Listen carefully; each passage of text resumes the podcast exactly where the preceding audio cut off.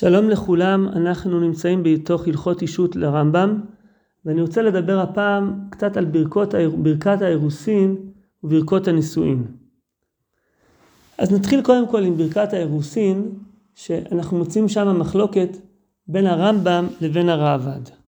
אומר הרמב"ם פרק ג' מהלכות אישות הלכה כ"ג כל המקדש אישה בין על ידי עצמו בין על ידי שליח צריך לברך קודם הקידושין, או הוא או שלוחו, ואחר כך מקדש, כדרך שמברכים קודם כל המצוות.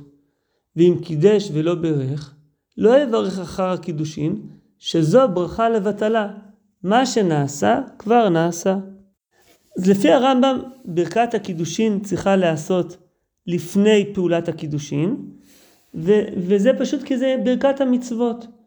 ברכת המצוות, הרמב"ם מדבר על זה בהלכות ברכות, פרק ה', פרק י"א, הלכה ב', הוא אומר שמה, וכל מצוות עשה של בן אדם למקום, בין מצווה שאינה חובה, בין מצווה שהיא חובה, מברך עליה קודם לעשייתה. אז ברכות המצוות מברכים קודם לעשייה שלהם, ולכן אה, גם פה צריך לברך קודם. ואם אדם כבר עשה את זה, אז זהו, הוא כבר לא יכול לברך, זה יהיה ברכה לבטלה. הראב"ד משיג על דברי הרמב"ם פה, והוא אומר ככה, אמר אברהם, אין אנו אומרים כן, אלא מקדש ואחר כך מברך.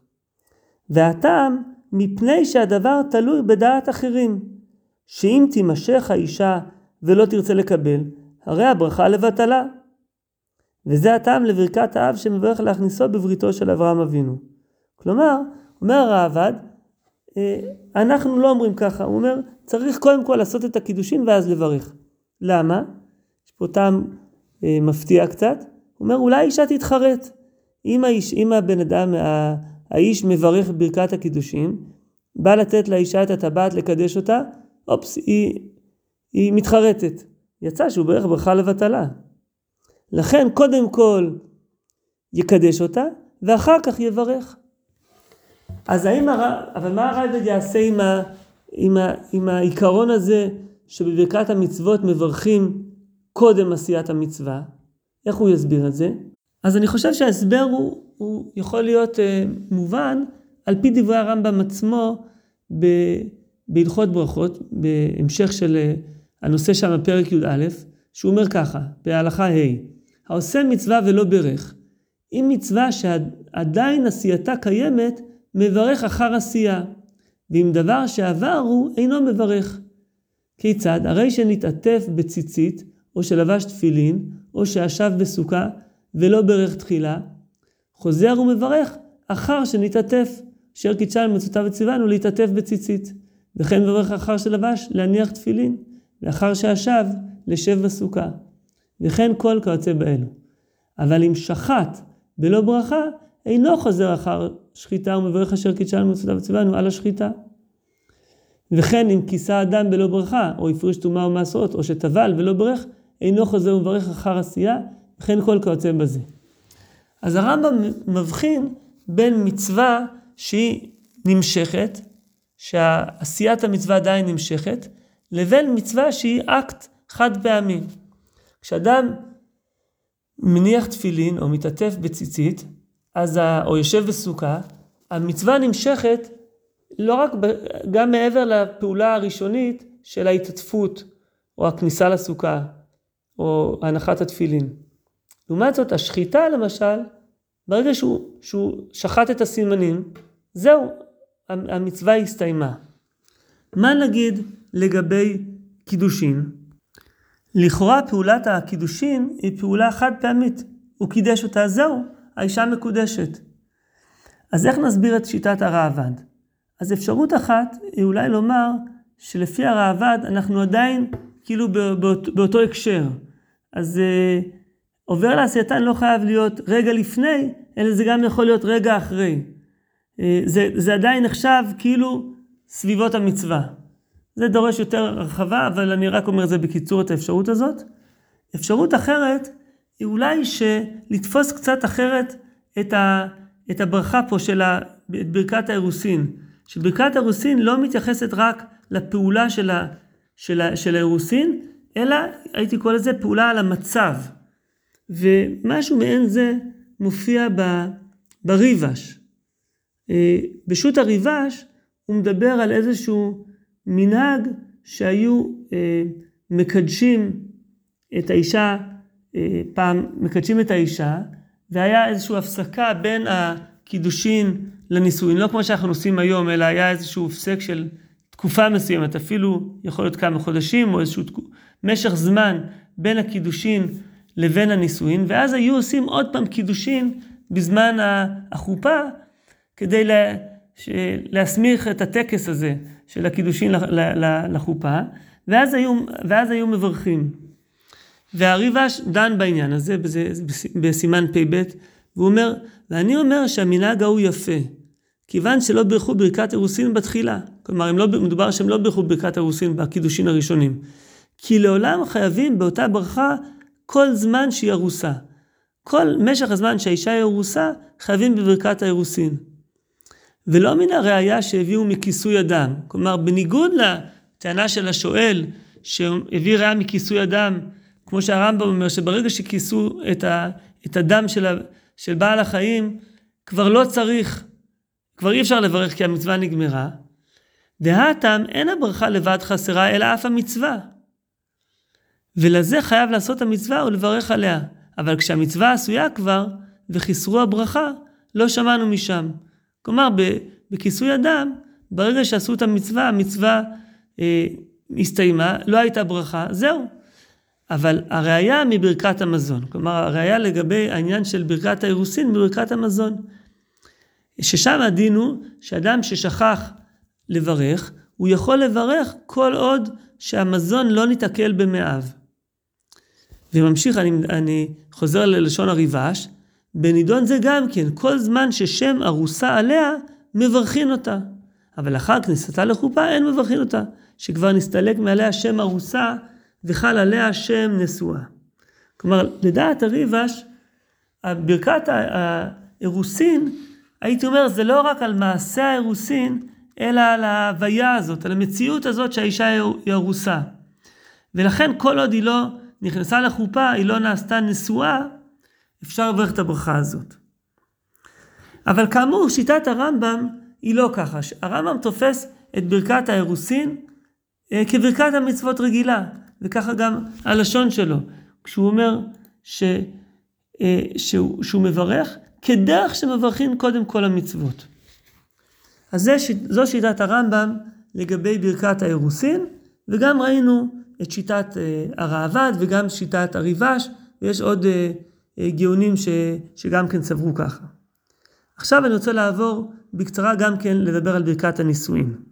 אז הרמב"ם בפרק י', הלכה ג' בהלכות אישות, אומר כך, וצריך לברך ברכת חתנים בבית החתן קודם הנישואין, והם שש ברכות.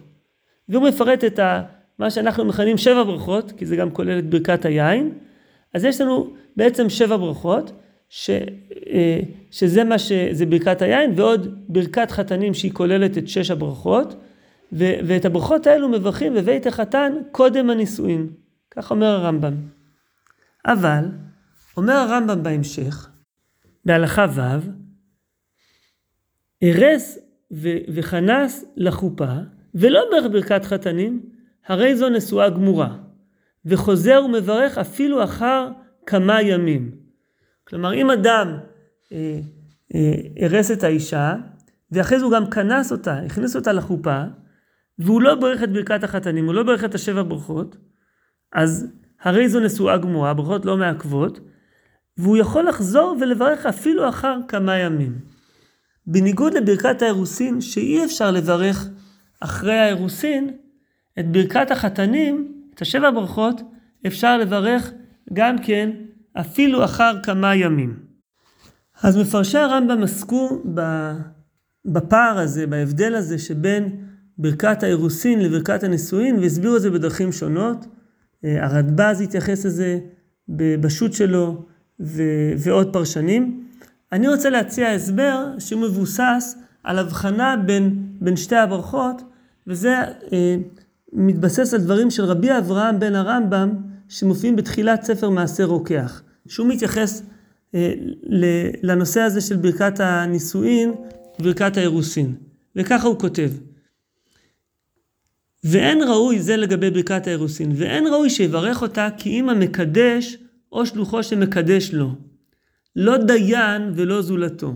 כלומר, בניגוד למה שאנחנו נוהגים היום, שהרב המסדר קידושין, הוא מברך את הברכה, וזה בגלל סיבות אחרות כבר, שמופיע שהיו חתנים שלא היו בקיאים בברכה, וכדי לא לבייש, אז ככה נהגו, אבל, אבל פה אומר רבי אברהם, שמי שראוי שיברך את הברכה זה החתן שהוא מקדש, או, השל, או השליח שלו, במקרה שהוא מקדש על ידי שליח. לא דיין ולא זולתו. וקצת הממונים טועים ומברכים אותה, כלומר הממונים שהם אחראים, המסדרי הקידושין, מברכים אותה בעצמם. למה? הם טועים על היקש משבע ברכות של נישואים. כלומר, בשבע ברכות של נישואים, שמה באמת אה, הגדול שבקהל, אה, הוא, הוא זה שמברך. אה, אז הם עושים איזה מין השוואה כזאת, היקש כזה. והוא טעות, לפי ששבע ברכות הם שבח להשם יתברך ותפילה בעד החתן והכלה בישראל, ולכן ראוי שברך אותם הגדול שבנמצאים שם. אמנם זאת הברכה היא ברכה על המצווה, ואין ראוי שברך אותה אלא עושה המצווה. ובמקום אחר שם גם כן, הוא, הוא מדבר על המצב הפוך, שהחתן מברך את השבע ברכות, והוא אומר, והמנהג הפשוט שברך אלו השבע ברכות הגדול שבנמצאים שם, כמו שזכרנו. ואין ראוי שברך אותם מחתן, לפי שהם ברכה לו, ואין ראוי שברך אדם ברכה כזו לעצמו.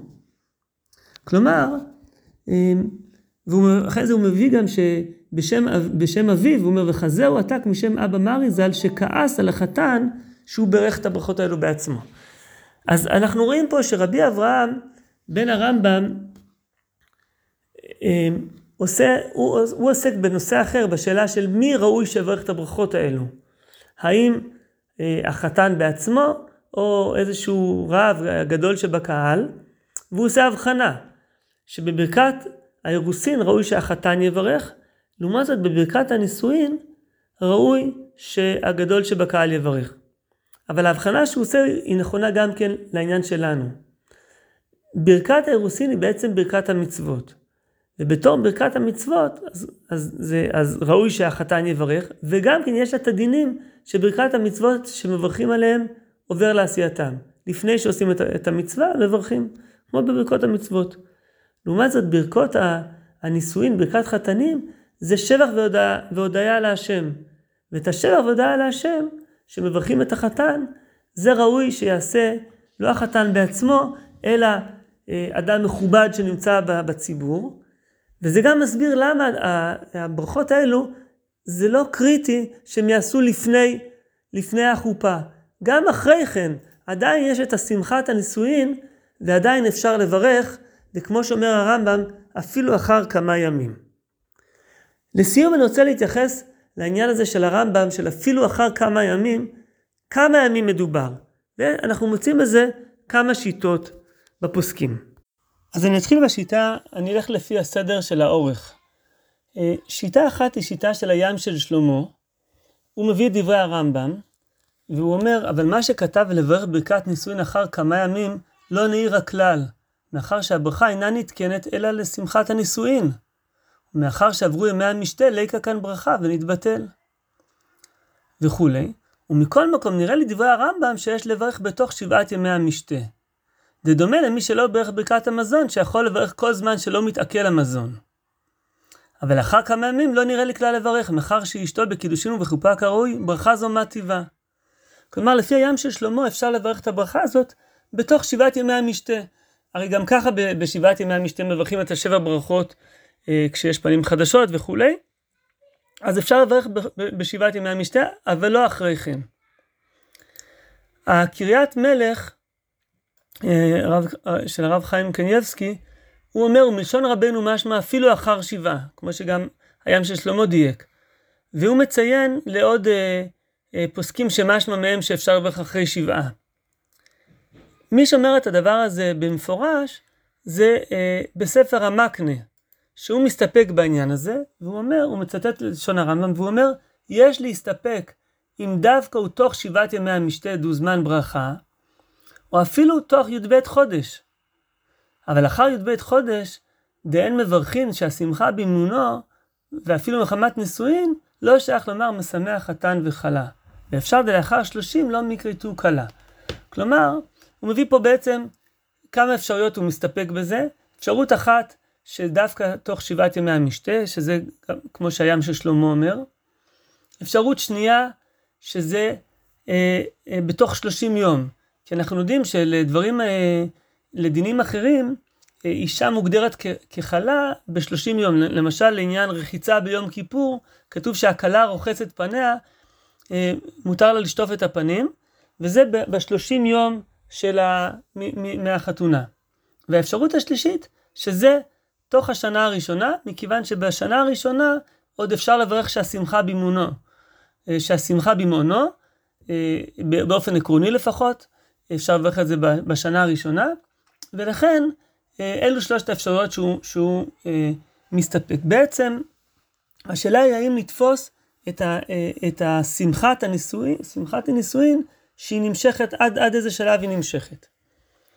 בניגוד לכיוונים האלו, אני רוצה לסיים בשיטה מעניינת של הבח. וזה אני חושב אומר משהו בכלל לגבי איך הוא תופס את הברכה הזאת. אה, וככה כותב הבח בסימן ס"ב. אה, ומה שכתב וחוזר ומברך אחר כמה ימים, אה, אז הוא אומר שבדיעבד אפשר אפילו כמה ימים, דכל מצווה שיש לה משך זמן, שפיר אבי עובר לעשייתן ממה שיבוא להבא. וההכנה ממצוות נישואין היא כל הימים אשר הוא דבק באשתו. ועוד ברכת חתנים אינה ברכת המצווה, אלא ברכת השבח. כלומר, יש לו טענה אחת שהוא אומר, זה ברכת השבח, אבל הדבר השני, הראשון שהוא אומר, שזה דבר מאוד מעניין, הוא אומר, יש פה בעצם משהו נמשך. יש פה אה, מצווה שיש לה משך, מצוות הנישואין, היא כל הימים אשר הוא דבק באשתו. ובעצם, אז אה, אפשר להגיד שיש אה, לנו פה תפיסות שונות איך להבין את, את ברכת הנישואין, את השבע ברכות. האם הברכות הן על שמחת הנישואין? ואז שמחת הנישואין, זה, יש איזה איזושהי הגבלה של זמן, או בשבעת ימי המשתה, או בשלושים יום הראשונים, או אולי אפילו בשנה הראשונה, שאפשר עדיין לברך שהשמחה במנו, יש עדיין את השמחה המיוחדת, אה, ש... ושימח את אשתו אשר לקח. או שאולי, זה לא על ה... הייתי אומר, לא על השמחה של הרומנטיקה, אלא המציאות של חיי הנישואין, הפרקטיקה, עצם המציאות, המציאות הזאת של חיי הנישואין, כמו שהוא אומר, כל הימים אשר הוא דבק באשתו. על זה, על זה, על, על זה הברכה הזאת. אז יש לנו פה בעצם דרך הברכות האלו ראינו כמה תפיסות אה, איך להבין את הברכות, ואולי גם איזו הסתכלות בכלל מה המוקד של, ה, של הנישואין. האם זה השמחה שיש בהתחלה, או אולי המציאות, המציאות הזאת של אדם שהוא דבק באשתו לאורך כל, כל ימי חייהם. זהו, תודה רבה ושלום.